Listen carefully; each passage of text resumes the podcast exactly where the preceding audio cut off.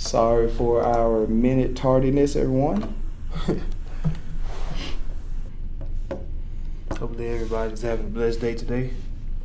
As you guys can see from the title, we're going to be talking about once saved, always saved. And we're going to take a look at that statement and see if it's true or not. Because I know uh, I've I hear it a lot. Like once I'm saved, no matter what I do, God's gonna forgive me and I'm gonna be in heaven. All it takes is one time. And so to just be brief, uh, we're gonna be talking about that tonight and seeing if it, that statement is really true or not. So, want to take it away? All right. I actually was at work today and I was talking I was talking to a friend and um, we were I let him read a passage of scriptures and he believes in once save always save and I didn't bring it up at all. I just said, "Hey man, check out these verses. I want you to tell me what you think about them."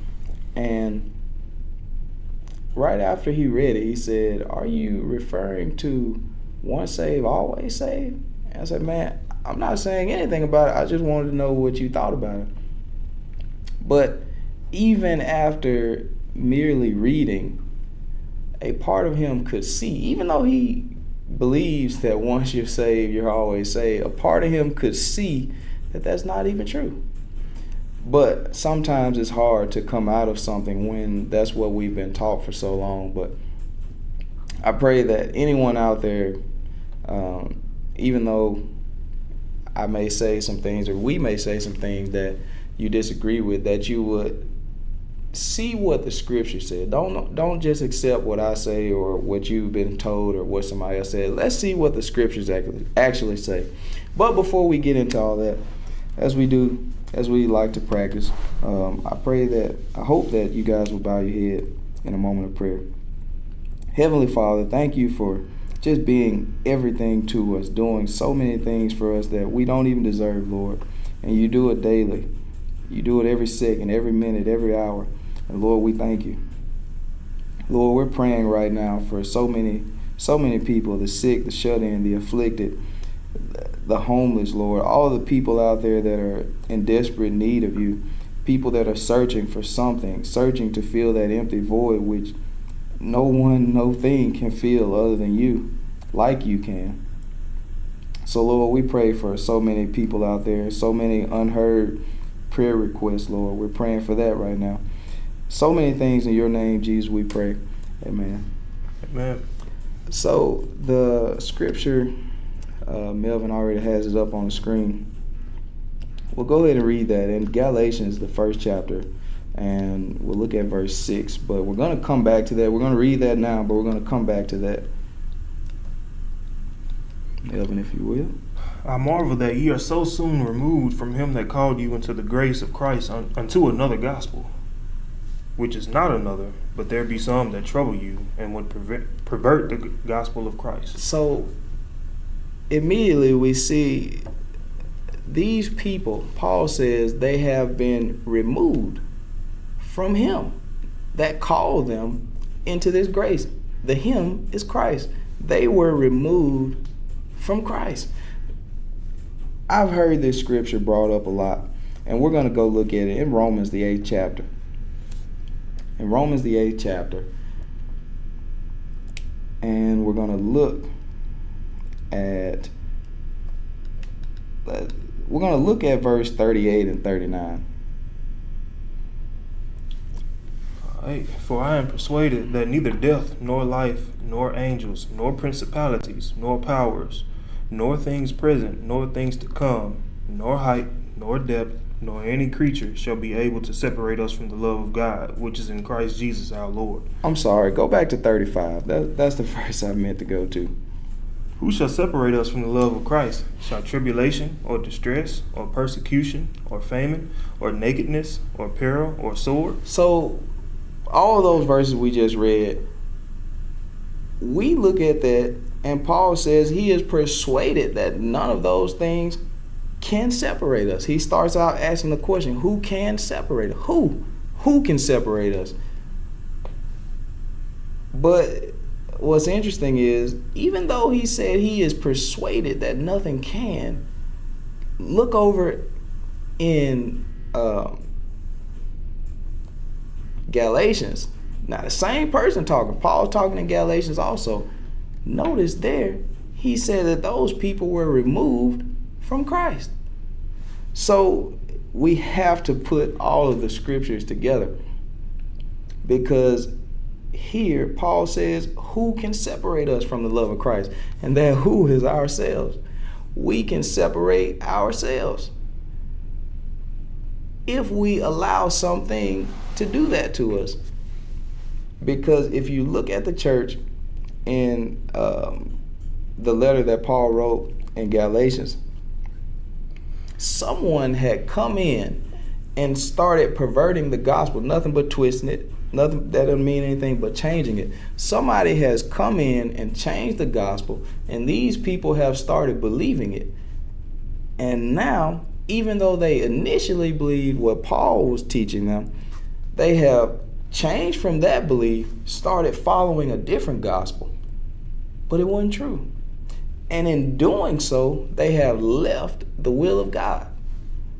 They have been removed from God by doing that. They allowed someone, really, somebody came and told them something, but really they themselves separated themselves. Even though somebody else told them they didn't have to believe it, they separated themselves. So here in Romans the eighth chapter, Paul said, Who shall separate us?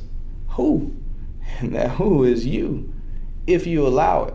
So the notion of once you get saved, you're forever saved, that is completely false.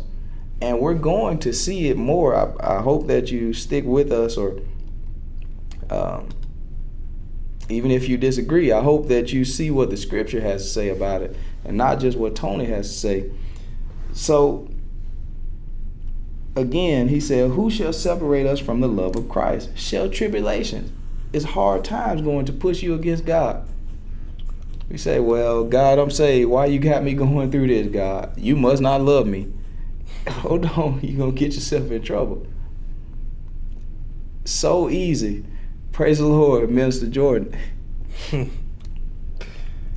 so easy we can separate ourselves from God. He said tribulation, distress, or persecution. Sometimes when we're persecuted for the name of Jesus, we may backslide because we look at somebody. Somebody might be uh, talking about Christians. they say, "Well, I just don't like Christians. And they might ask you, Are you a Christian? And you sitting there scared.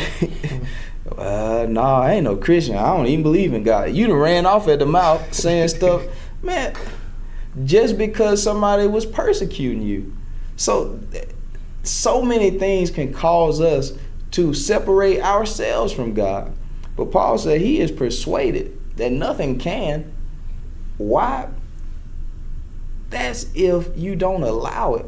Because I don't care what trial comes against me, that should not separate me unless I allow it. If I don't have a house, if I don't have clothes, if I don't have food, he said fame in there. None of that should separate me. None of it should. But we then find, and we, let's go back to Galatians. We then find that someone has separated them, really themselves, but they listen to someone teaching false things and now it has separated them. And maybe next week we'll talk about um, false prophets because it's extremely important that we know the tricks, the wiles of the devil, and how he aims to destroy us. Uh, my mind my mind just went back to, and it's kind of a little bit off topic, but my mind went back to. I was just talking to my aunt. We were talking about this guy who uh, I don't know if he was protesting or what, but at the White House, if you if anyone has seen it, this man set himself on fire, and we look at that so so often, and, and people say, well, they must have a mental issue. Yes, I know what mental issue they have. It's the devil. The only thing he wants to do, he's seeking to steal, kill, and destroy. And he doesn't care if he gets me to kill my neighbor or myself. He just wants me to kill. He doesn't care. But we have the power to do it. We have the power to decide if I'm going to take my own life, if I'm going to take someone else's life. The devil can't make us do that. We have the power to decide. Now, it's a battle, but we we really need the Holy Ghost to help us make those decisions because we're too weak, really. The Holy Ghost has to strengthen us. But anyways, read uh we'll go back to verse 6, Mel. I marvel that ye are so soon removed from him that called you into the grace of Christ unto another gospel, which is not another, but there be some that trouble you and would pervert the gospel of Christ. But though we or an angel from heaven preach any other gospel unto you that than that which had, we had preached unto you, let him be accursed. Now, here, these people were already saved. But notice, Paul said he is amazed that these people are so soon removed from Christ. They're saved now. They were saved, but someone has come in and gotten them on a different path now. They're no longer following Christ, they're following someone else. So he says there's not another gospel, but there are people that are telling you there is, and you're believing that. And in verse 8, he said, But though we or an angel from heaven. And now, if you remember what he said in the book of Romans, he said, an angel. He said an angel shouldn't even separate us. But here he said an angel from heaven, even if one comes and preach a different gospel. And he said that because it's going on. It's going on today. If you re- can recall, the devil brought down a third of angels to the earth. And they're causing chaos in this earth. They know what the truth is. But their job is to pervert the gospel. And that's exactly what has happened. And they have gotten these people in uh, in the church that Paul is writing to here, they have gotten them off track. So Paul is trying to get them to see you are removed from Christ. You have been removed. So I wanted to make sure that we we understand that just because you got saved one time, that does not mean you're continually saved forever. That is your choice. And we're going to see this even clearer in the book of Second Peter. Somebody may say, "Well, that don't prove much to me." Let's look at Second Peter, uh, we'll, chapter two, and we'll look at verse twenty. For if after they have escaped the pollutions of the world through the knowledge of the Lord and Savior Jesus Christ, they are again entangled therein and overcome, the latter end is worse with them than the beginning. After we have escaped the pollutions of the world through the knowledge of the Lord and Savior Jesus Christ. So obviously, these people have gotten over in the church. They have become saved. They've left the they've left the pollutions of the world. They've escaped it. They've escaped the world. But here, notice Peter says they are again entangled therein. They don't went back into the world. And they've been overcome. And here Peter says how they ended up was even worse than the way they started. Let's keep going, Mel. For it had been better for them not to have known the way of righteousness than after they have known it to turn from the holy commandment delivered unto them. Now he said it again. It was better for them to know, to not know, to not even get saved. It was better for them to not even get saved and know the way of righteousness than to turn from, than to say, you know what? No, I'm, I'm not doing this anymore. Now that that's completely against one saved, always saved. Because here now, Peter's Peter declares it was better for them to not even get saved. But it is happened unto them according to the true proverb: the dog is turned to his own vomit again, and the soul that was washed to her wallowing in the in the mire. The dog is turned to his own vomit again. Now, he uses to to help us to understand the point. Now, this is in the book of Proverbs, uh, also, and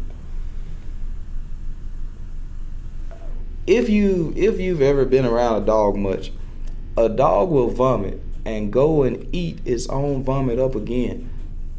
The only thing it's doing is going right back to the same thing that made it sick in the first place. If I'll put it to you this way, I don't know if well I'll use myself. I've drank before, and a few occasions uh, I can count them on my hand. Only a few occasions I've gotten so drunk to where I vomited. Now, I still turned right back to my own vomit. How? Because I didn't go I didn't go eat my own vomit. But what I did do, I continued drinking. I turned right back to the same stuff that made me sick in the first place. And that's what Peter is trying to get us to understand. God has saved us from so many things if we were to get entangled again with those same things, we're going to be way worse in the end because after we've truly got saved, and I mean truly saved, after we've truly gotten saved, we ought to know better than that. We ought to know better. So God's going to let the devil have his way with us. And the sow that was washed to her wallowing in the mire. A sow is nothing but a pig. A pig that was washed, he got clean, and he went right back out there and started rolling around in the mud again. He, he's trying to get us to understand the point that we shouldn't turn back to the world.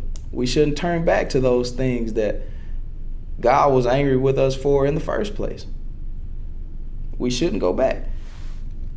Jesus talked about this same thing uh, let's look at Luke 11. Jesus talks about this exact same thing in Luke 11.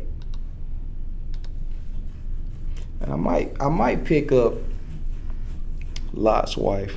Uh, I might go and pick up Lot's wife, so we can see an example um, in the Old Testament of how that happens. Because the Old Testament was our example, and He told us that in He told us in multiple places, but I think it was in Peter. I didn't read up there, but um, it did tell us that in Peter also, I think.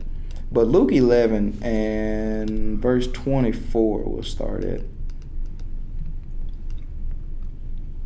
And when the unclean spirit is gone out of a man, he walketh through dry places seeking rest, and finding none, he saith, I will return unto my house whence I came out. Now, here, we gotta look close. When the unclean spirit is gone out of a man. Before we got saved, we were doing all kinds of stuff in all kinds of things. But after we got saved, we cast out that spirit. That spirit left us when we got saved. Now, this spirit is out there walking around trying to get into somebody else because a spirit needs a body. A spirit needs a body to do something. We can have I may have an evil thought to hurt someone, but I may not do it. That same thought can jump around to Melvin, can jump around to so many people out there, and it needs somebody to do it. That's what it's trying to get someone to do. People people think because even uh, I was talking to a guy and he was talking about how uh, racism is dying out. Lord Jesus. He was thinking the older people in the world the older racist people, when they die, they'll no longer be racist. There, there will be no more racism in the world. Couldn't be further from the truth. That is a spiritual thing. We can go back to the beginning of, of the scripture and find racism. So, even if you decide to kill someone that's racist, you couldn't you didn't kill that spirit. There's still going to be racism out there. uh, let's see. Kenneth says Ephesians chapter two verses four and five.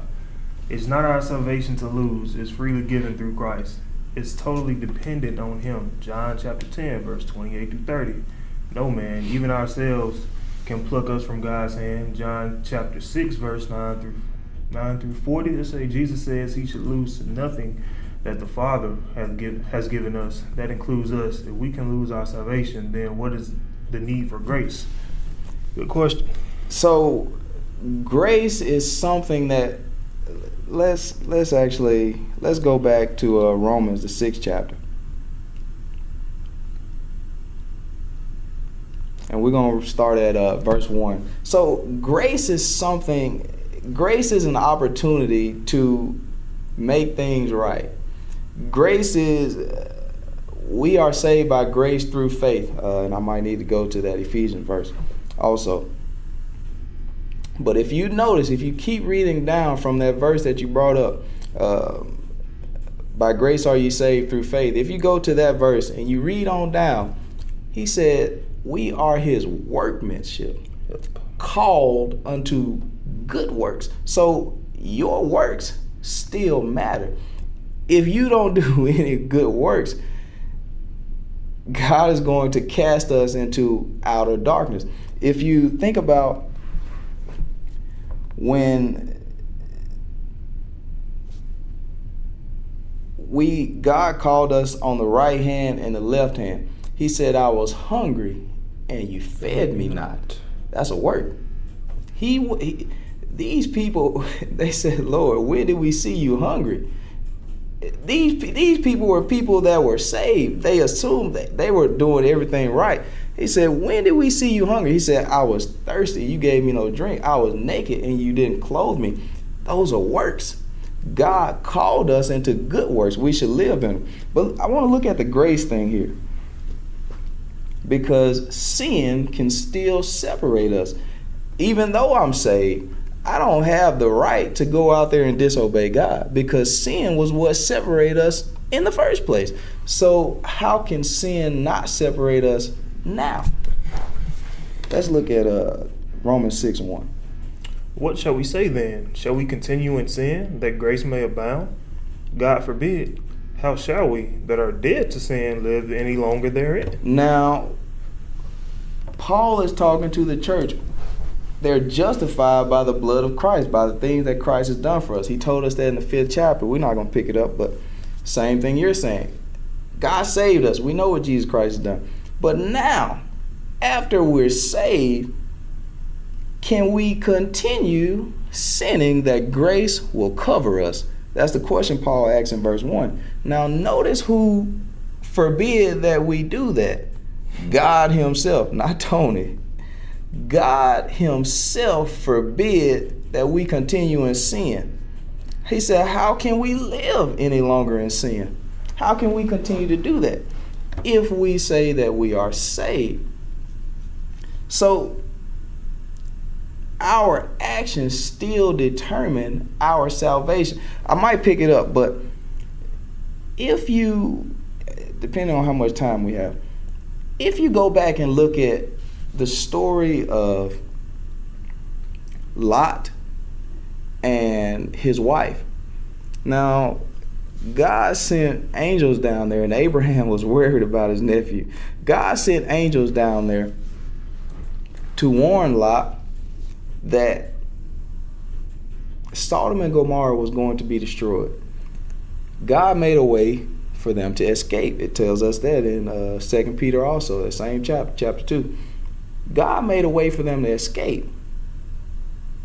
So Lot and his wife, they left they left Sodom and Gomorrah. They made it out. They were saved. But notice what happened out there. God said, excuse me, Jesus said in one place, He said, If you continue in my word, then you will be my disciples Indeed. indeed. Means in works. Deed is a work. If you continue, not if you start out, will you be my disciple. If you continue in my word, then you are my disciples indeed. So think about Lot and his wife. No doubt God has saved them. They made it out of Sodom and Gomorrah. God is raining down fire and brimstone, destroying everything in that city. But God gave them commandments, and He meant what He said. He told them once they got out of there, Don't it ain't no looking back. See, their heart, her heart, his wife, if you know the story, she was she was saved, but she didn't stay saved. She made it out with Lot, her husband. She looks back, and God turned her into a pillar of salt. She was saved, but she didn't make it because she didn't continue in the words of God. See, we think once we get saved, we don't have to continue in the words of God. We know God said, Look, Tony, don't be out there getting drunk, acting a fool now, cursing people out. He said, How can a fountain bring uh, bitter water and sweet water? Cursings and a blessing shouldn't leave my lips. So if I get out there cursing everybody, say, Man, I hope this happened to you, I hope that, and, and I'm cursing you out also. If I do that, I've left the word of God. Even though Tony said he's saved, I'm no longer following him. I have been removed. The same way Paul talked about those people in Galatians, in the first chapter. I have been removed. So that's why Jesus said we must continue. It is not enough for me to get into Christ. I must continue into Christ. And, and we might go read that, but Lot's wife was saved. God made the way for them to escape because it was his plan to save them. But she did she still continued to disobey God. So he said, How can we continue doing things God told us not to do and still saying, I love you, God? Okay. God, Jesus told us to love our enemies, do good to them that hate us. We're to love those people. So that's why, in the end, he asked, he said, I was hungry and you didn't feed me. They said, Well, God, some of them folks, man, if you knew what they did to me, God, you wouldn't have fed them either. But no, he told us to love them despite of what they've done to us. So if we do not continue in his word, he has no choice but to let us go to hell because we allowed ourselves to go to hell. He didn't make us. We we took ourselves to hell. It is not enough for me to wear it's not enough for me to walk around wearing a cross on my neck but disobeying everything God told me to do. It's not enough. I must continue in God's word. I must continue. Did you want to get that Ephesians Uh, what was that? Ephesians chapter two verses four and five? He mentioned.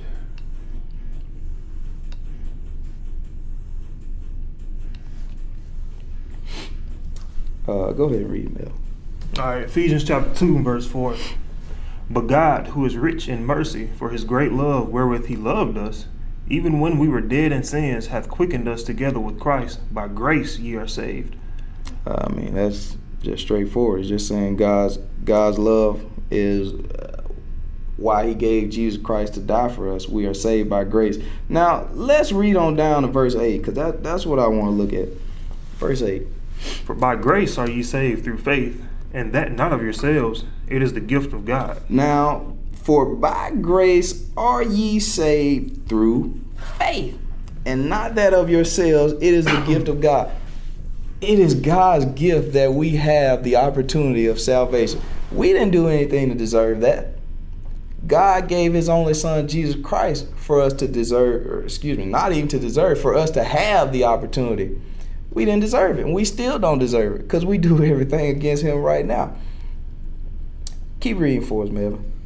Verse 9 Not of works, lest any man should. Yeah, lest any man should boast. He said, not of works. You're not saved because you work to be saved. You didn't do anything. You didn't open enough doors for anybody for God to say, well, he can be saved now. Did you see how he held that door open for her?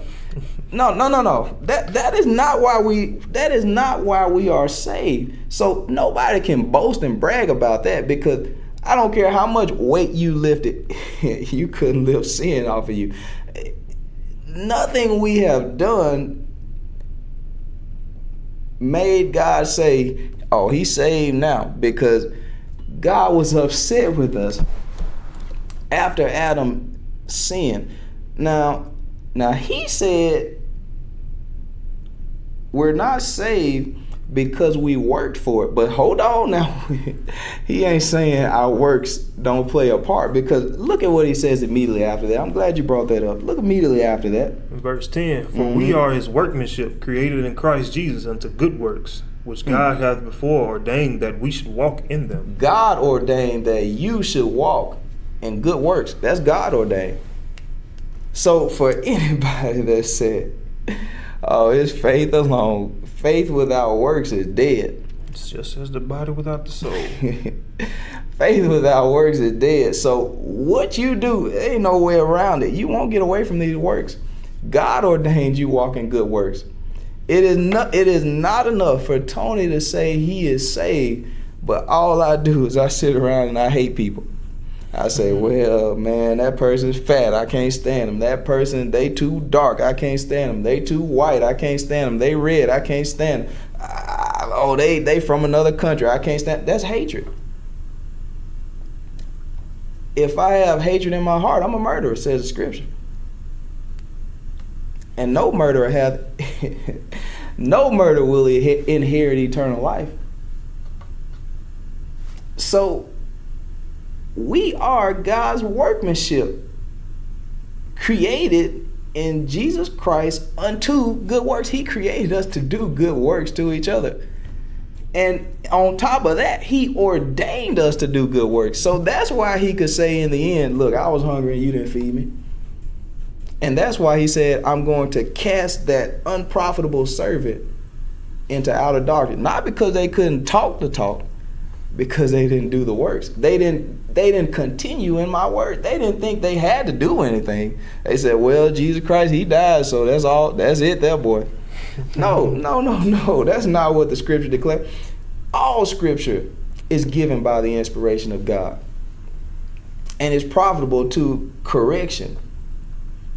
All scripture is given by the inspiration of God. So what we do determines if we continue to be saved. Because again, Jesus said, if you continue in my word, he didn't say if you just get saved, if you continue, then you'll be my disciples. So we have to continue in the words of God. But uh, that's a good question there. But let's go back to uh, Luke, the 11th chapter.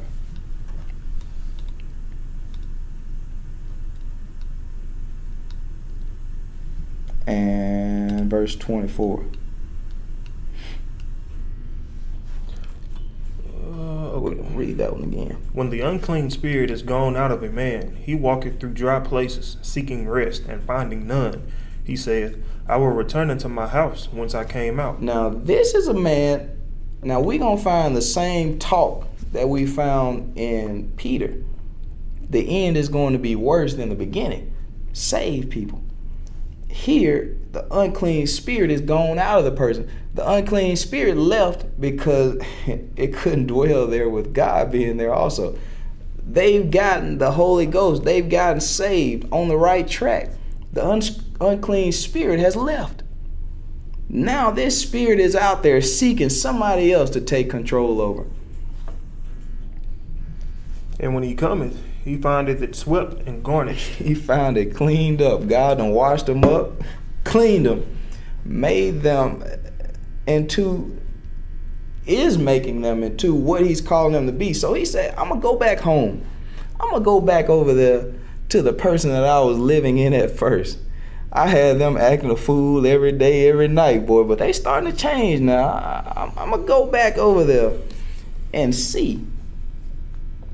Then goeth he and taketh to him seven other spirits more wicked than himself, and they enter in and dwell there. And the last state of that man is worse than the first. Same talk. The last state of that man is worse than he was at first.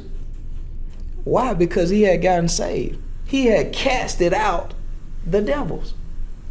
But now, when he is overcome, the latter state is worse. That's what Peter told us. When they got entangled again, it was better if they had not even known the way of righteousness. It was better if they never got saved than to get saved and say, God, I, am not gonna, I'm not gonna do what you say. how can we, how can we escape if we neglect that salvation? How can we escape? The same way Lot's wife did not escape. Let's actually go pick that up. All right, Genesis chapter 19, verse 14. And Lot went out and spake unto his sons in law, which married his daughters, and said, Up, get you out of this place, for the Lord will destroy this city. But he seemed as one that mocked unto his sons in law. Now, everybody ain't going to hear it. He was trying to help his family out, but they didn't want to hear it. And when and when the morning arose, then the angels hastened Lot, saying, Arise, take thy wife and thy two daughters, which are here, lest thou be consumed in the iniquity of the city. So, read that one again, Mel. And when the morning arose, then the angels hastened Lot, saying, Arise, take thy wife and thy two daughters, which are here, lest thou be consumed in the iniquity of the city. Now, the escape plan was for them all, but they didn't all take it.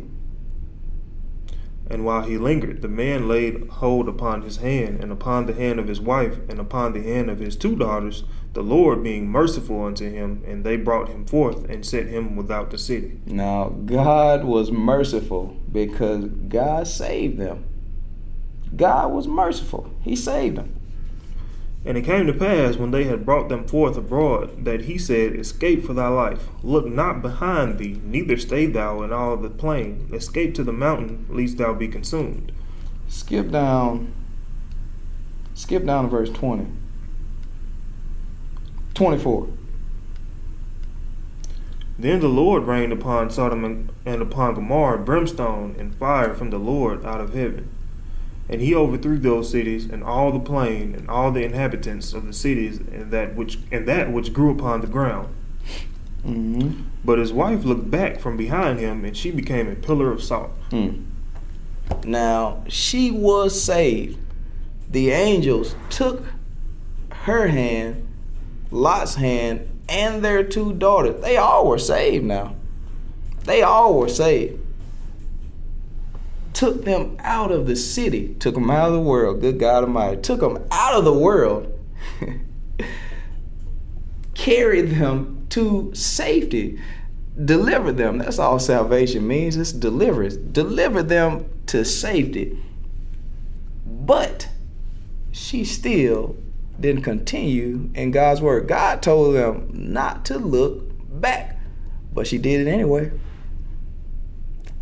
she disobeyed God. That's number sin. So we think today we are different, that we can disobey God. That's what Peter told us. He said, Look, the angels, they got casted down from heaven into hell. They're in chains and outer darkness. So many people from the old, and we're gonna go back and pick that up after we we we well we might go back and pick that up.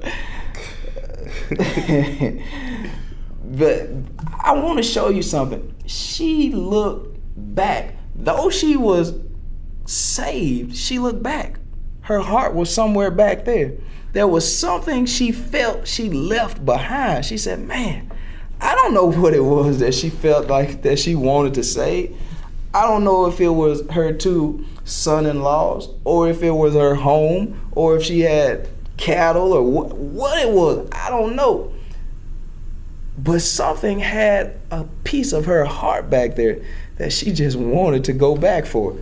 But God told them not to even look back because it represented us going back. Because the more you start looking at something, After a while, it just take control of you. I want you to keep that scripture in mind. Move over to Luke, the 62nd, uh, Luke, the ninth chapter, verse 62. You can learn some things if you stay with this because my God, do the scriptures connect? You said verse um, chapter nine, verse sixty-two. Mm-hmm. Now, let's hear the words of the Lord Jesus. And Jesus said unto him, No man, having put his hand on the plow and looking back, is fit for the kingdom of God. no man having put his hand to the plow and looking back is fit for the kingdom. We talking about saved folks now. Jesus talking about saved. He said nobody who has gotten saved, God to start working on them. He didn't start fixing them on up like he wanted them to be. God has started changing that person. God has started making them holy and righteous. Nobody, once you start looking back, because that's what uh, Lot's wife did, she looked back. She was quote unquote saved, but she looked back. So you know what God determined? He said, She ain't fit for the kingdom. She was not fit for the kingdom because her heart heart wasn't with the Lord. The Lord was going to continue to take them somewhere else and give them everything they just lost. That's what God wants. He gonna do that for you. I don't care what He take. The Lord give it. The Lord take it. Blessed be the name of the Lord. No matter what He takes, He's gonna give it to you. He's gonna give it back to you if time permits. If He, if it is His will. But here, we're talking about someone saved. They began to look back at that old life they used to live. And then after a while, they began to fall back and doing that same old thing that they used to do.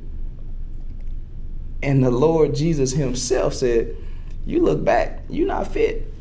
You're not going to be saved in the end. Sure, you started out on the right track, but you turned back and said, Man, it just looked better out there for me.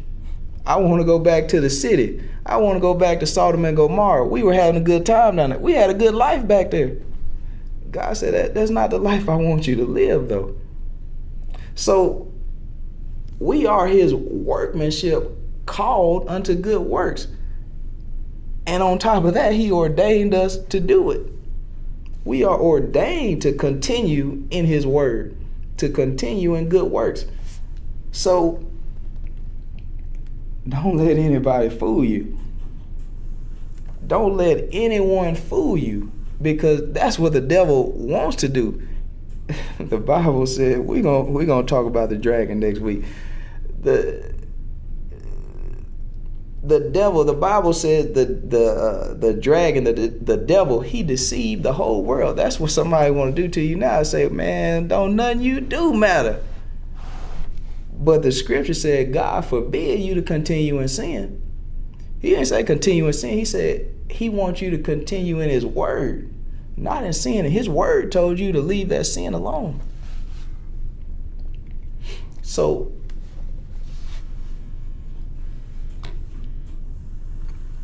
we don't want to end up like the people that said, Lord, we've done so many good things in your name. We, we cast out devils. Notice they cast out devils. The same thing, once you get saved, truly saved, you casted out your own devils. I said, Lord, we didn't cast out devils. He said, Look, depart from me, I know you not. Because them same devils you casted out, they right back with you. You let them back in. And you still doing the same old stuff. Before you guys, some of us, we get saved, Lord Jesus. We get saved, and nothing about us changes. We still talking about folks the way we used to. We're still trying to tear people down, and God wants us to love each other. That's it. That's it. So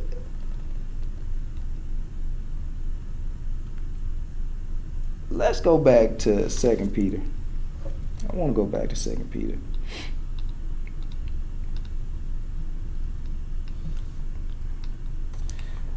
Let's look at verse four.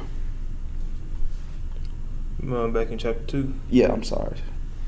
For if God spared not the angels that sinned, but cast them down to hell, and delivered them into chains of darkness to be reserved unto judgment, and spared not the old world, but saved Noah, the eighth person, a preacher of righteousness, bringing in the flood upon the world of the ungodly. Now let me ask you something. In verse four,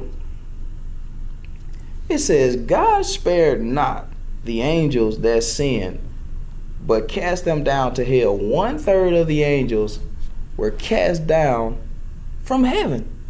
Now, heaven is where we're trying to get. They were already saved. The one third of angels, they didn't have a single thing to worry about in heaven. Not until they decide to obey the devil. But those angels were already saved. Now you tell me that once you get saved, you always saved. Then what happened with those angels? Why did God cast them down to hell? They didn't stay saved. They did not continue in God's word. They decided to listen to the devil, and he said he was going to exalt his throne above God's throne. And they said, okay, that sounds good to me. We can take over this place.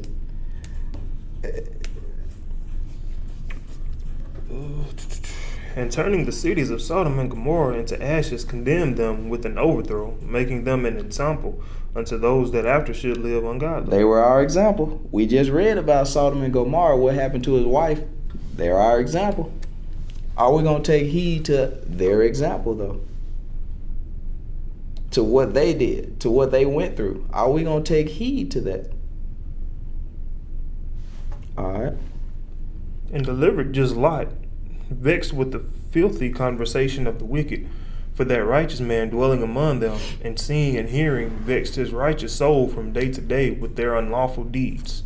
He was down there, vexed, tempted with their wicked ways. But what set Lot apart? Was it his mouth? Was it his talk that said, Man, I'm saved? Mhm.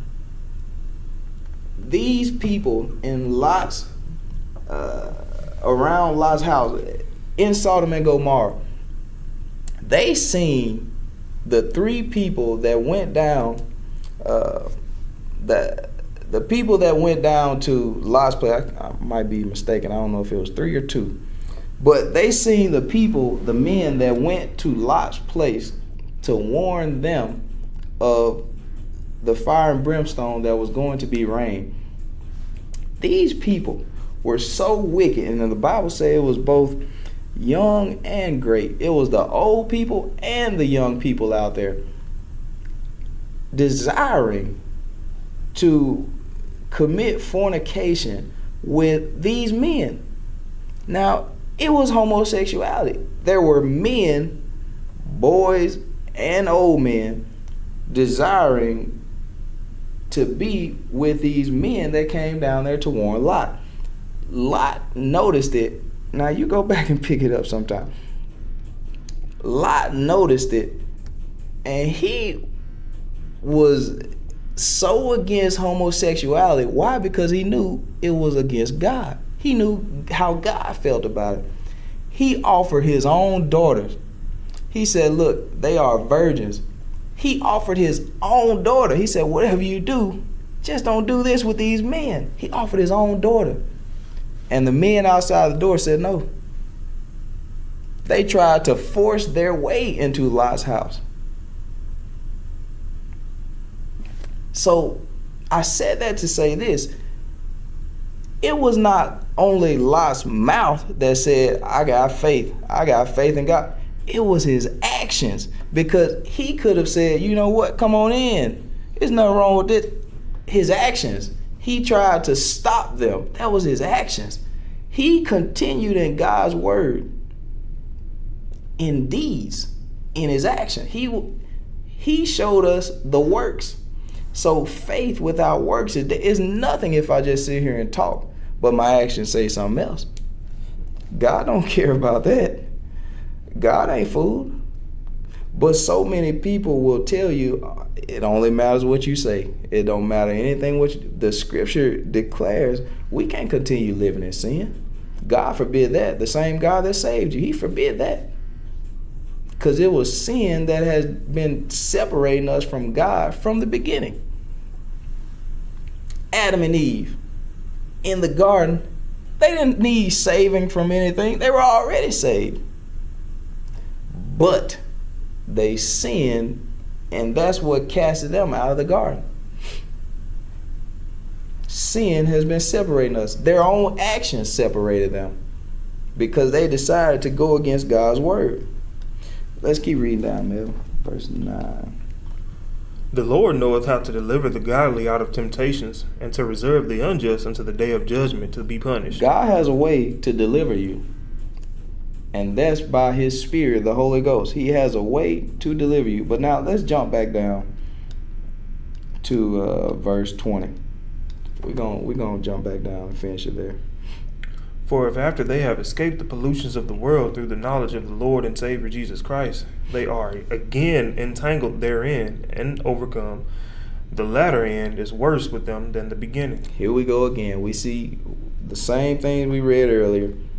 After you've gotten saved, after we escape the world, after they found out who their Lord and Savior, Jesus Christ, is. I'm glad he said Lord and Savior after we have found out our Lord and Savior, Jesus Christ, they learned out, learned about him, the knowledge of him. They have it. But they are caught up again and overcome. And the latter end is worse than the beginning. The same thing Jesus told us. When the unclean spirit left the person, he left, found out, man, they didn't got stronger. They they didn't got God in them. They got God on their side. You know what I'm gonna do? I'm gonna take a lot more spirits with me, seven more. And if I manage to get inside, they're gonna be worse than what they started as.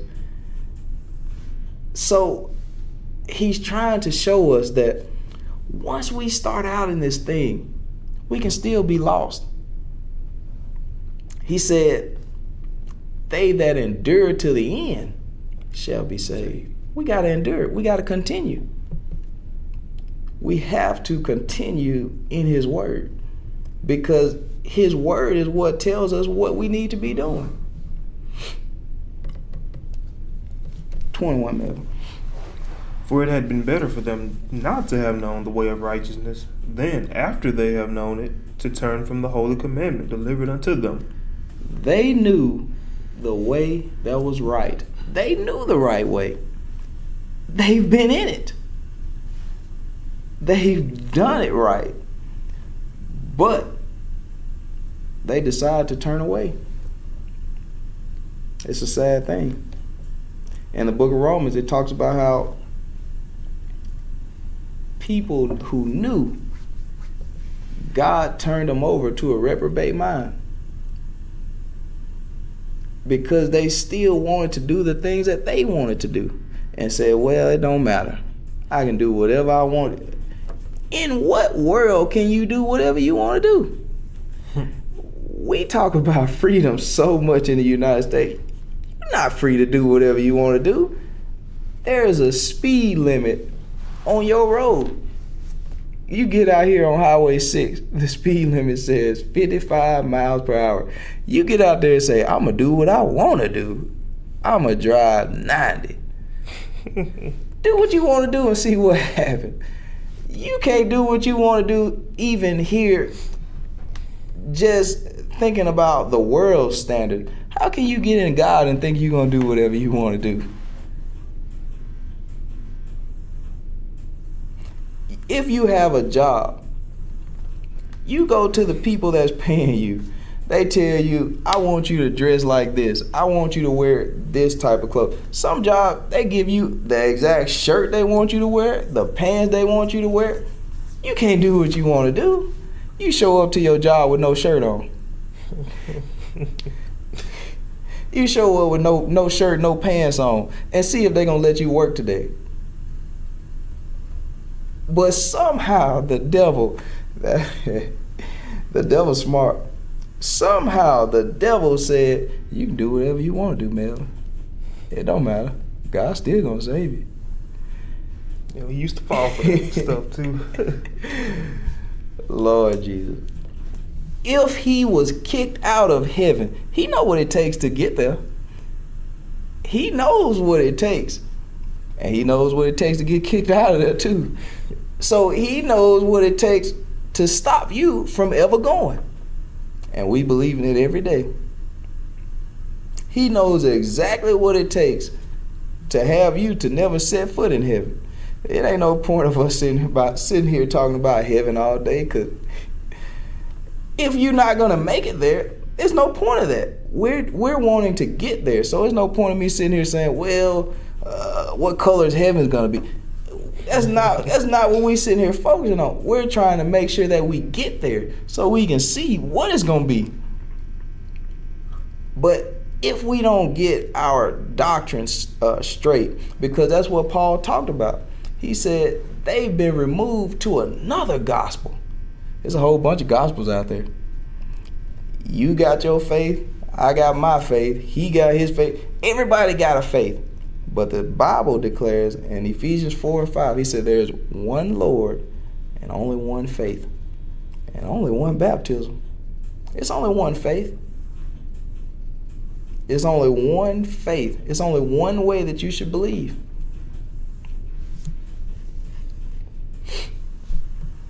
So uh, let's let's read on down to 22.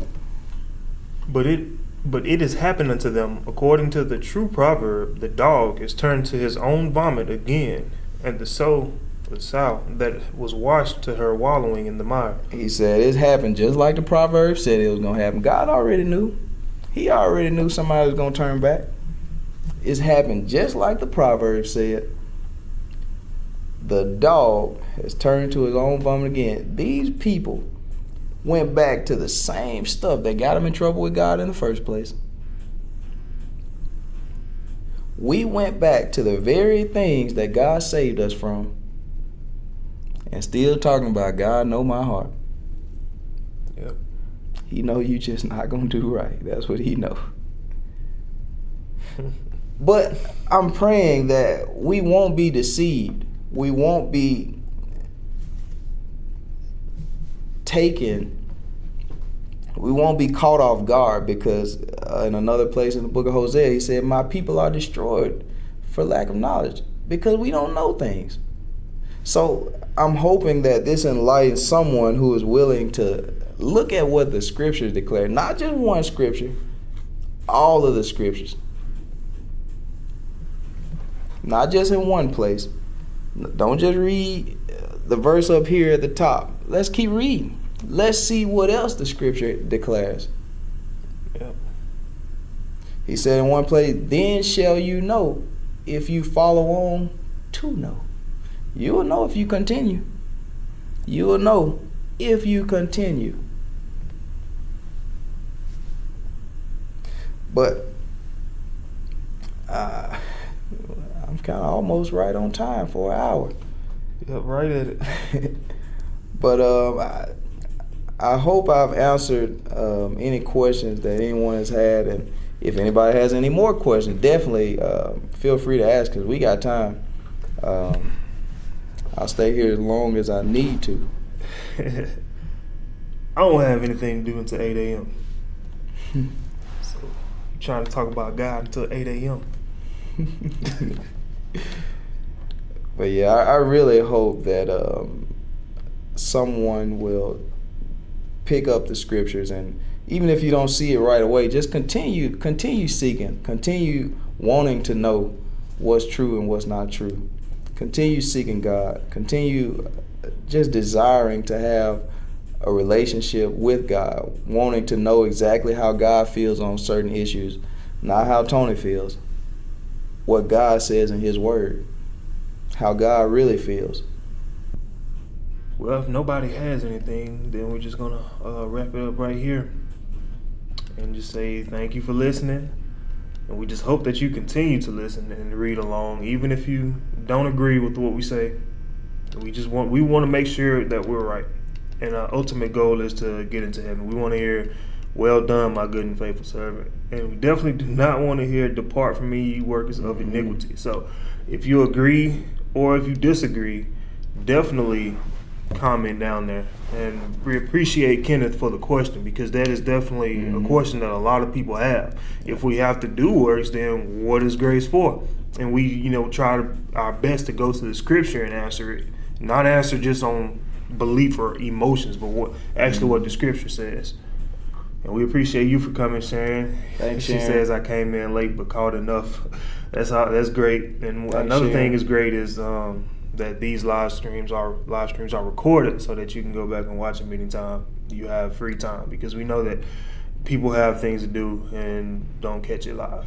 Mhm. But definitely we appreciate the interaction and the questions because when we especially the more deep questions especially the stuff that we may not even know because that'll just make us want to read even more than we do in the first place so definitely the more deep questions that's our goal we actually try to dig deeper in the scripture because we cover a lot in our tuesday bible study and even the live stream bible studies but i mean that's not even scratching the surface of how deep this bible actually is and until we actually study it and read it and get an understanding of it, then we will see all these things that God is trying to bring to our attention.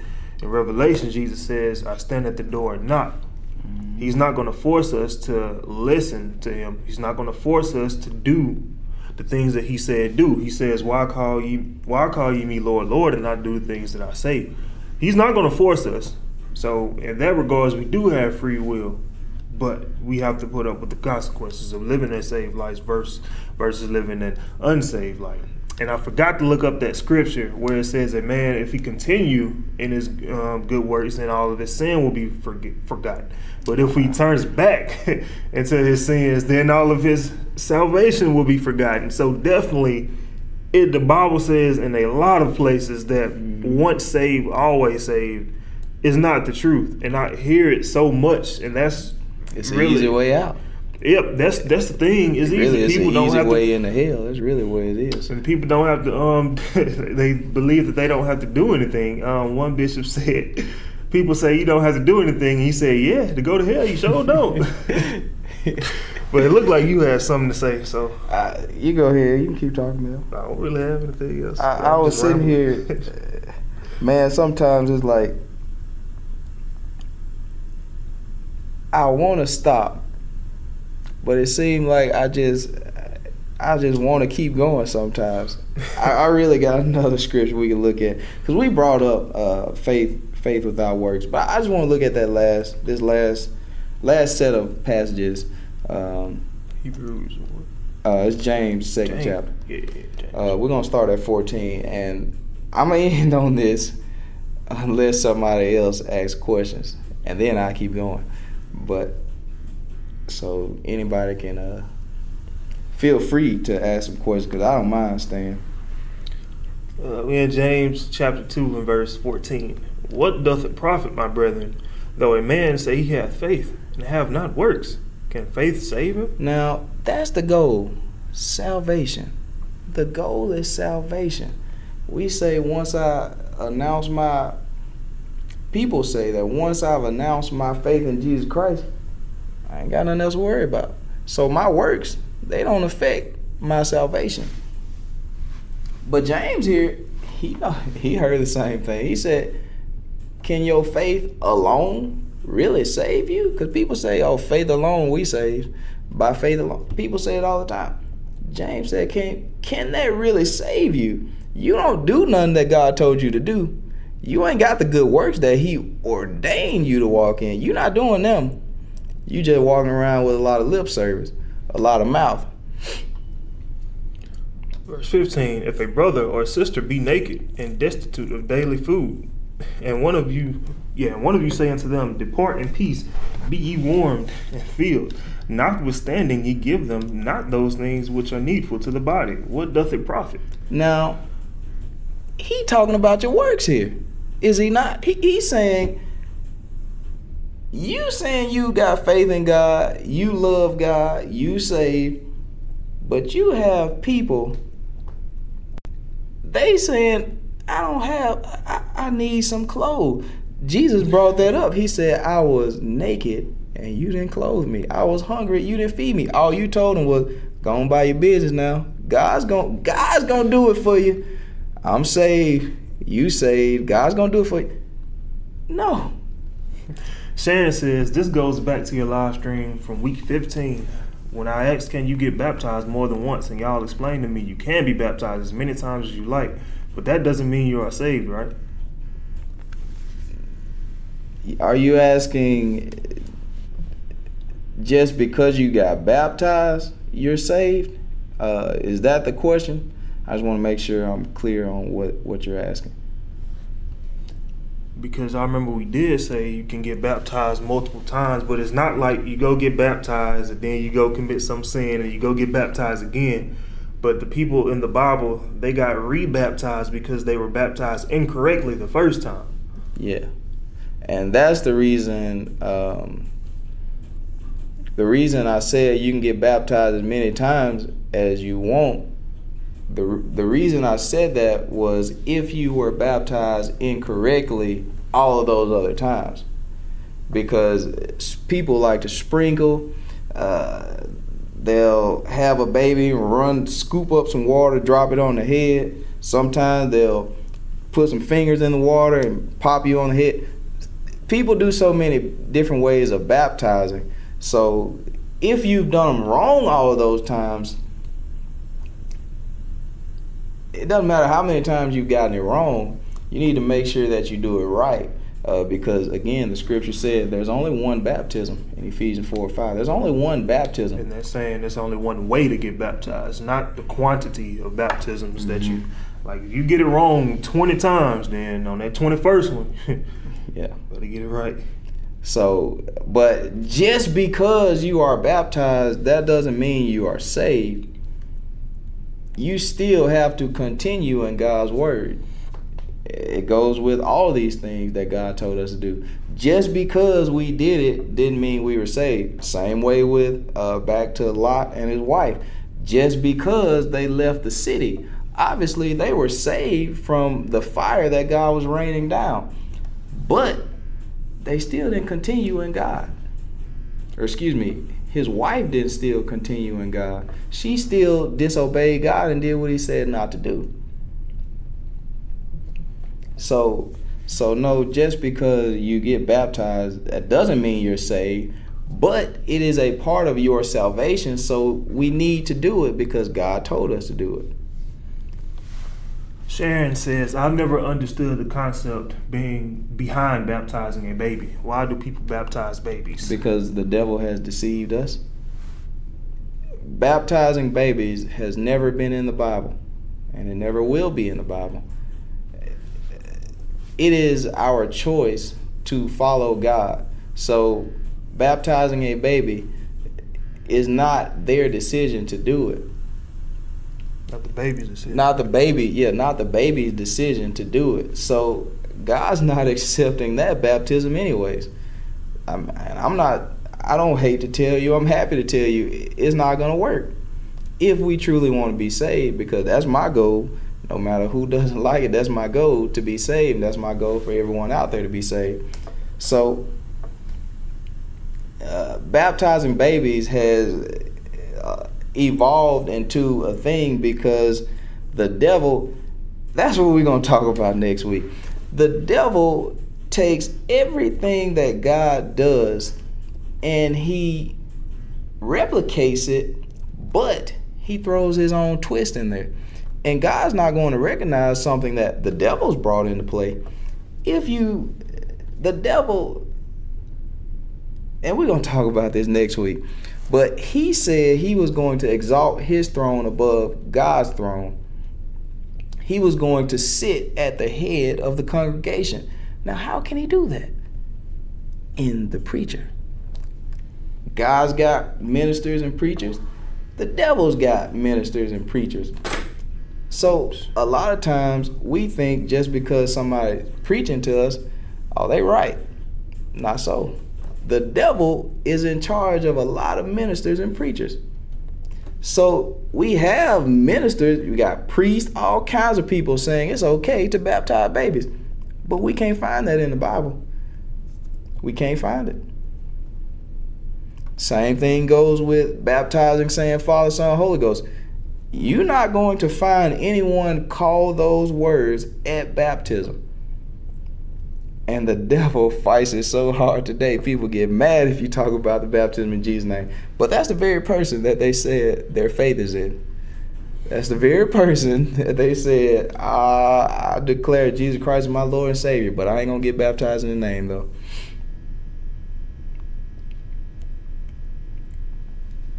But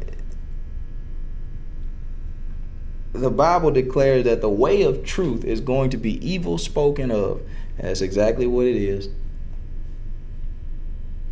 When you hear the truth, people start talking evil about it. They say, ah, that that they say the truth is not true. And majority of people are going to follow things that are not true. That's what the Bible declares. And I ain't seen the Bible be wrong yet. It's not going to be wrong. I haven't seen it be wrong yet. Oh, Sharon says, I was also told you have to confess with your mouth that you are a true believer and believe that God sent his son to save us. And I don't think a baby confesses anything but spit bubbles.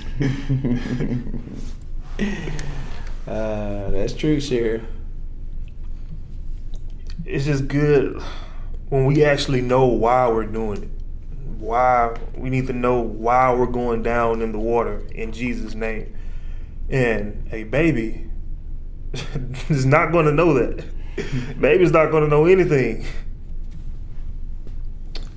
So it's definitely a right right way and a wrong way to do it, and that definitely is the wrong way. And I know that is contrary to what a lot of people believe. But like Tony has said, the majority of people are going to follow what's not true. Let me ask you this, Sharon. I didn't mean to cut you off. No, I was done. Let me ask you this, Sharon. Did you know that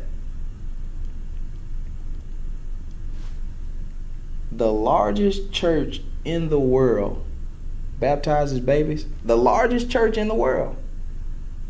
The largest branch of Christianity. That's what they believe in.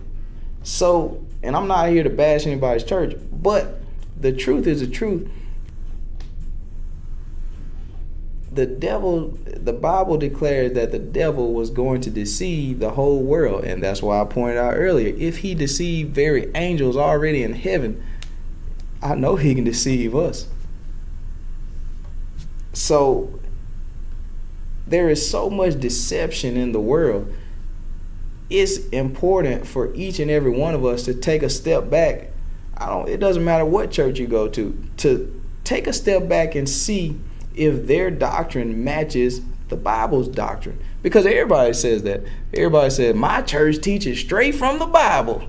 they say it all the time. But if that is true, then tell me why you got a Methodist church. Tell me why you got a Catholic church, a Pentecostal church, a, a Baptist church. Tell me why you have all these different churches. Latter day Saints, uh, Jehovah Witnesses. If they all teaching from the Bible, how you have so many churches? And how can one say the exact opposite of what the other says, but they're both coming from the Bible? It ain't so. Then they're saying the Bible contradicts. it ain't so. the very book that they believe in. It ain't so. So we definitely have to go back and look at what it is that we believe. Did it come from God or did it come from people?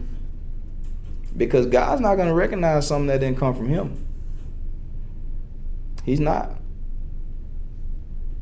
He's God. He doesn't have to do that. He put all of his word right here in front of us for us to say, man, that's not right what I was thinking. So I'm going to line up with what is right. But we have a pride issue a lot of times. We cannot accept that we wrong. Good God Almighty, we can't accept it. And that's one of the things God hates. Pride of life. Pride. He hates it. And we got it bad. And so we still going around talking about I'm saved. And God hating, we can't even let pride go. We never can humble ourselves and say the other person is right. and it'd be right in front of our faces. Like I was saying earlier, I was showing a guy. I, I let the guy read those scriptures in Second Peter for himself. I just said, man, tell me what you think about these verses. He himself came to the conclusion that once you're saved, you're not always saved, and that's what he believed. Before I gave him that, he looked at it and said, "Are you talking about once saved, always saved?" I said, "Hold on, I ain't, I ain't said nothing. I wanted you to look at it and tell me what you thought." And Shannon, I see your comment, but I'm gonna say one thing. Um, another part, like when we can't just admit that we're wrong. I remember Tony and I went to Starkville and tried to talk to this guy. We were telling him some things that went against what he believed, and he literally sat there and said, "Yeah, I see what you're saying. It's right there in front of me. It's right there." But he still couldn't accept that what he believed was wrong, and he said he it was right there in front of him. Sharon says, with all these different religions and denominations, how do how does one decide who to follow? Getting baptized in Jesus' name, getting the gift of the Holy Ghost with evidence of speaking in tongues, and study, study, study the Bible. I know we sound like a broken record when we say that, but I'm telling you, it, it, it works. Because a lot of things that we say on here are not being taught by a lot of these churches. Um, I remember the um, Isaiah, the eagle-eyed prophet, saying this day seven women will take hold of one man. And he was talking about the seven churches, but that even holds true to today. This man way back then was talking to about the churches even until today, and what it what it means is these all these churches will take on the name of Jesus, but but they will not do the things that he says. It says we're going to eat what we want, we're going to wear what we want, we're going to do our own thing. But it's up to us to actually get in this Bible and study it because just because our pastor says it's right, it doesn't mean that it's right. We're warned about that in Matthew, and I'm pretty sure it's in the other Gospels too. Beware of false prophets that appear to be sheep, but they're actually wolves.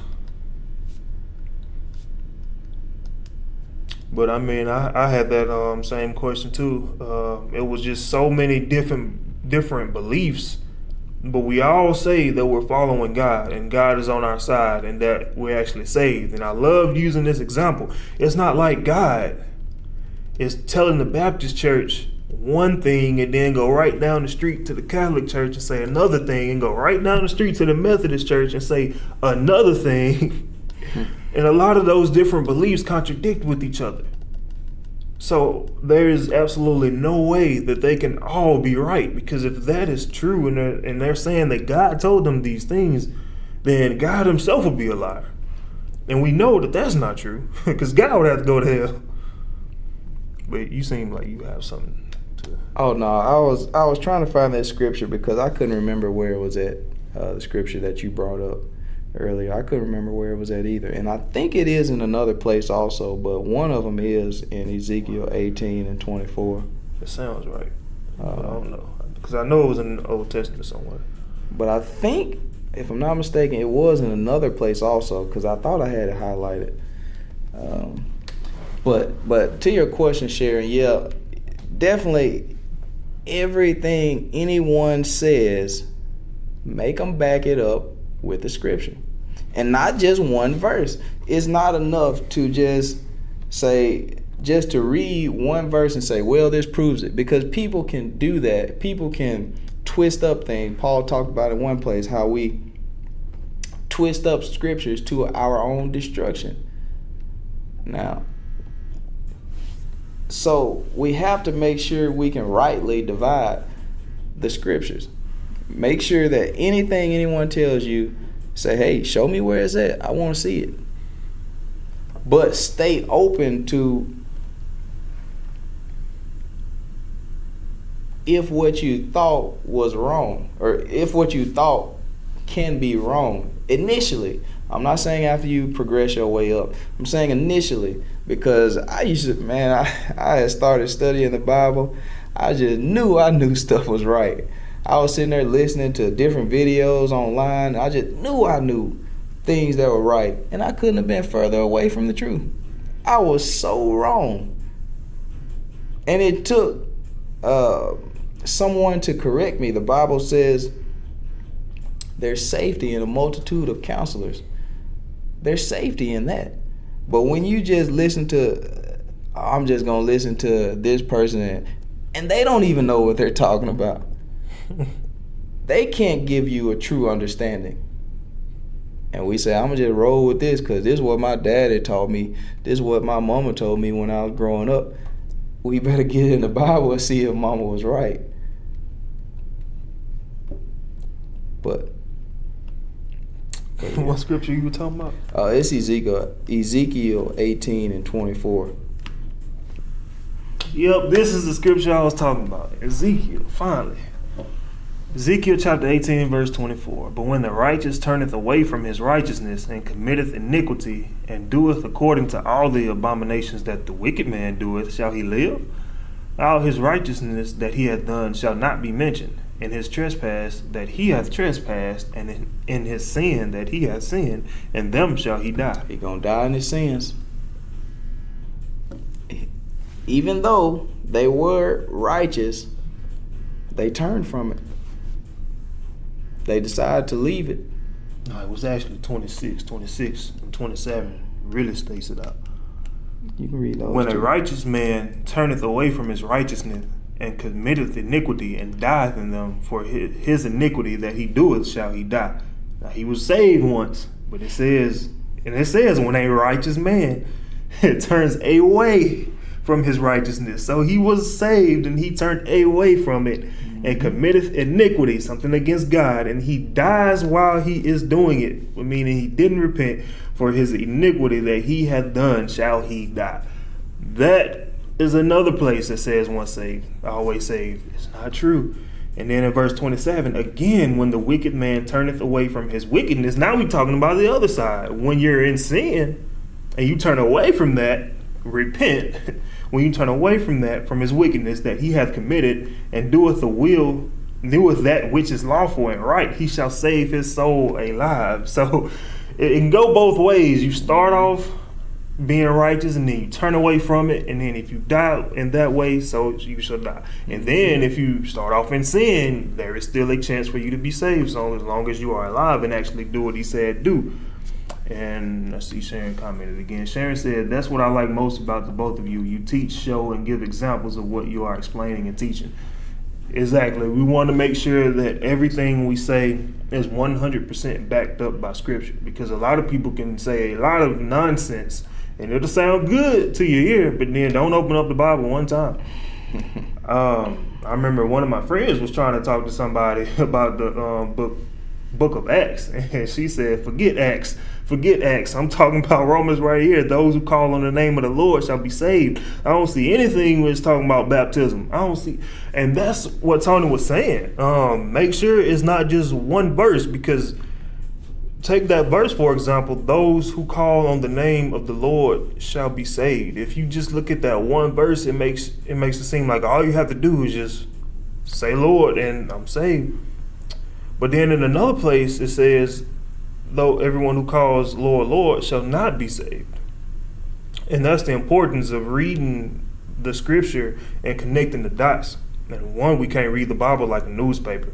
Here a little and there a little because people will take those two scriptures and say that the Bible is contradicting, but they have to get the background, they have to get the full setting to know what it's actually talking about. See, in the place, I believe it's that's in Romans, right? Those who call on the name of the Lord shall be saved. Mm-hmm. I think that's in Romans. See, that was written to the Roman church. Those people that were already saved and had turned away, meaning they were already baptized in Jesus' name and they already had received the gift of the Holy Ghost.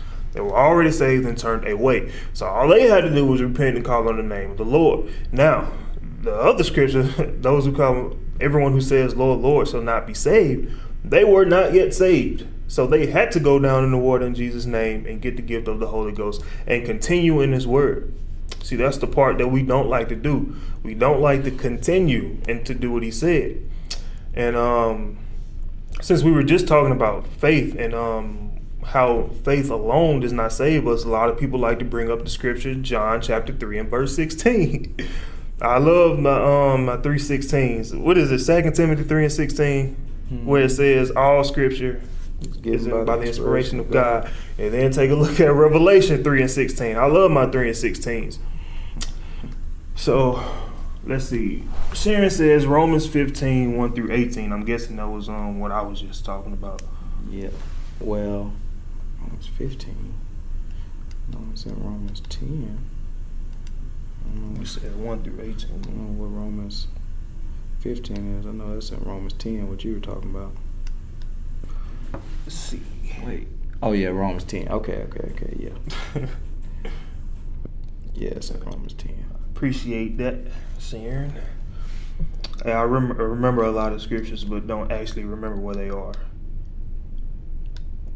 Yep, it's verse 13. For whoever shall call upon the name of the Lord shall be saved. How then shall they call on him in whom they have not believed? And how shall they believe in him whom they have not heard? And how shall they hear without a preacher? And how shall they preach except they be sent? It is written, How beautiful are the feet of them that preach the gospel of peace and bring tidings of good things. Marvelous words. But see, a lot of people just like to look at that verse 13 and run with it. Just like John 3.16 and run with it. But we have to take all of the scripture, not just the ones that sound good to us. We can't have itchy ears. Because a lot of people, like, they don't even want to listen to us. Because I know the majority of the stuff we say that people don't want to hear. You know, a lot of the majority of people probably turn notifications off.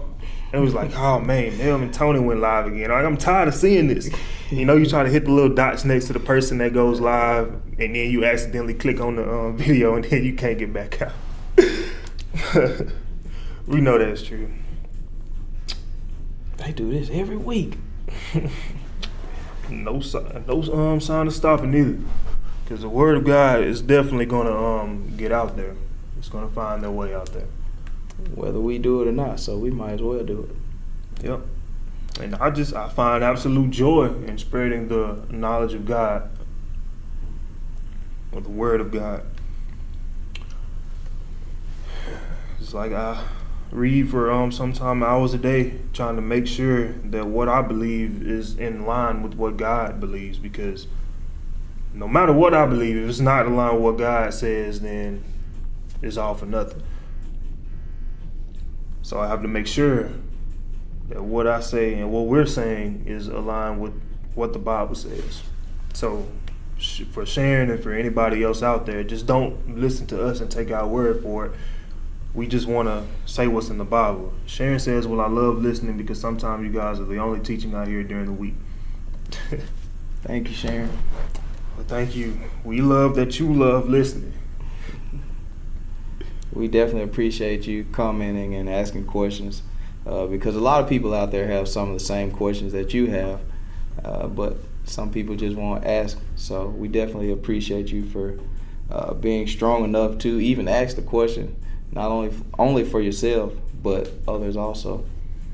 Of course, you definitely can't say how much we appreciate it.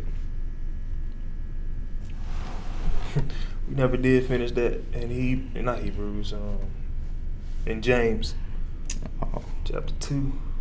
yeah, because we kind of talked about it I'm even without talking about it. yeah, Because we've talked about all of this stuff so much. yeah, we did.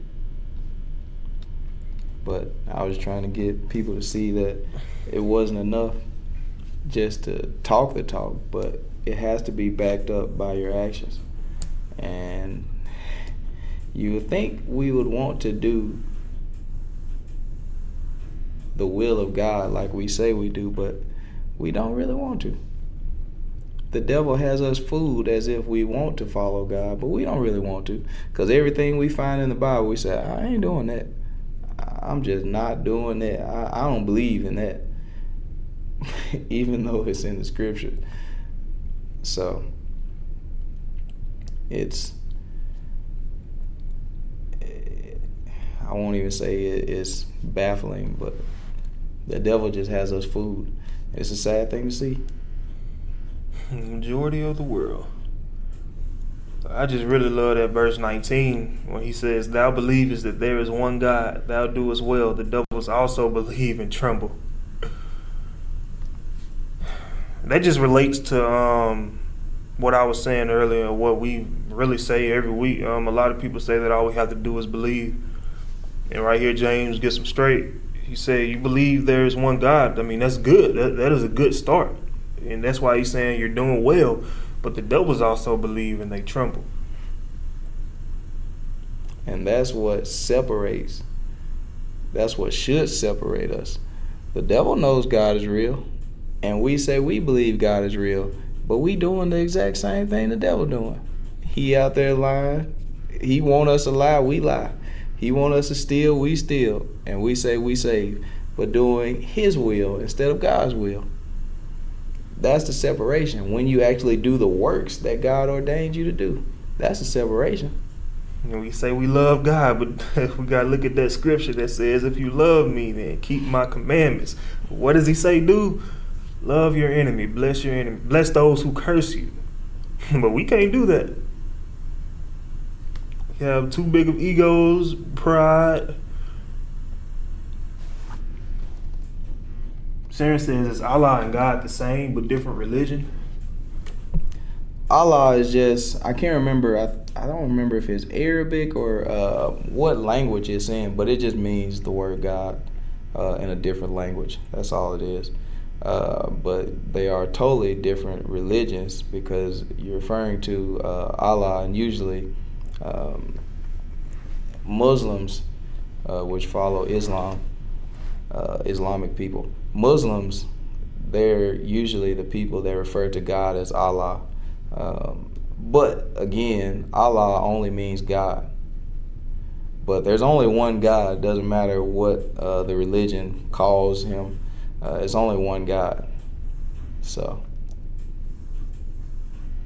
But yeah, Allah is just, I think it's Arabic if I'm not mistaken. Uh, it's just another word for God. That's all it is. But it's only one God. It's only one God.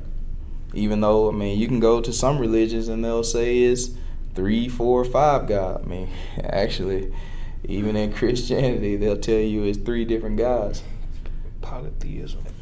So, I mean, the devil's got his hand everywhere. He's got his hand in there everywhere. Hmm, the devil's in the church. So, we just got to seek and find out what's real and what's not. Definitely, once you do the necessary first steps, it's going to be a whole lot easier to differentiate what's true and what's not. Because I know um, earlier you asked, how do we know which one to follow? Does that make sense, Sharon? Okay. Yeah, it's like an eight second delay. I mean, you look like you trying to go to another scripture. Oh no, I was just closing out uh, my browser that I had when I was looking up that other scripture. I don't have any other scripture to go to because I mean, it's been proven so many times the things that we say, but regardless, somebody's not going to hear it. People are going to still choose the path that they want to choose, and God knows it. And I've been learning that more and more every day. People are still going to do wrong, even when they know things are right. Even when we can see it word for word in the scripture, people gonna still choose to do wrong. That's why he said majority of the world was going to end up lost because no matter what was said, no matter how much I taught, no matter how much anyone else in the world teaches, we get up, do cartwheels, do flips, start sweating, people still are going to disobey God. so after a while, I just realized it's nothing more that I can even do. Unless somebody is interested in learning something and has questions, I don't have to continue to beat a dead horse. Yep, I used to be that way, trying to get people to read, asking them over and over and over, and they telling me, "Nah, nah, I'm good, I'm good." So, I mean, even if they had agreed to read and then wasn't trying to hear anything that I was saying, it wasn't gonna make a difference. And I had to learn that, because if it was just up up to me, like I would want to reach out to every single person I can, but I know the majority of them are not gonna want to hear it. So that's why we do this, you know, with Facebook. Whoever wants to listen, they can come listen live and ask questions. Even if you don't agree, please, please come listen. Mm-hmm. Because they really be um the inter- interesting um topics for the people that don't agree. Mm-hmm. We have a chance to show them what's right, or they have a chance to show us what's right. That's the ultimate goal is just to get right. Because we want to see everybody make it, not just ourselves. But that's the one thing people don't like, though. When you get into a, a discussion about different beliefs, once you start opening those scriptures, that's when people check out. They don't want to talk no more. Well, if that be all, unless Sharon has any more questions,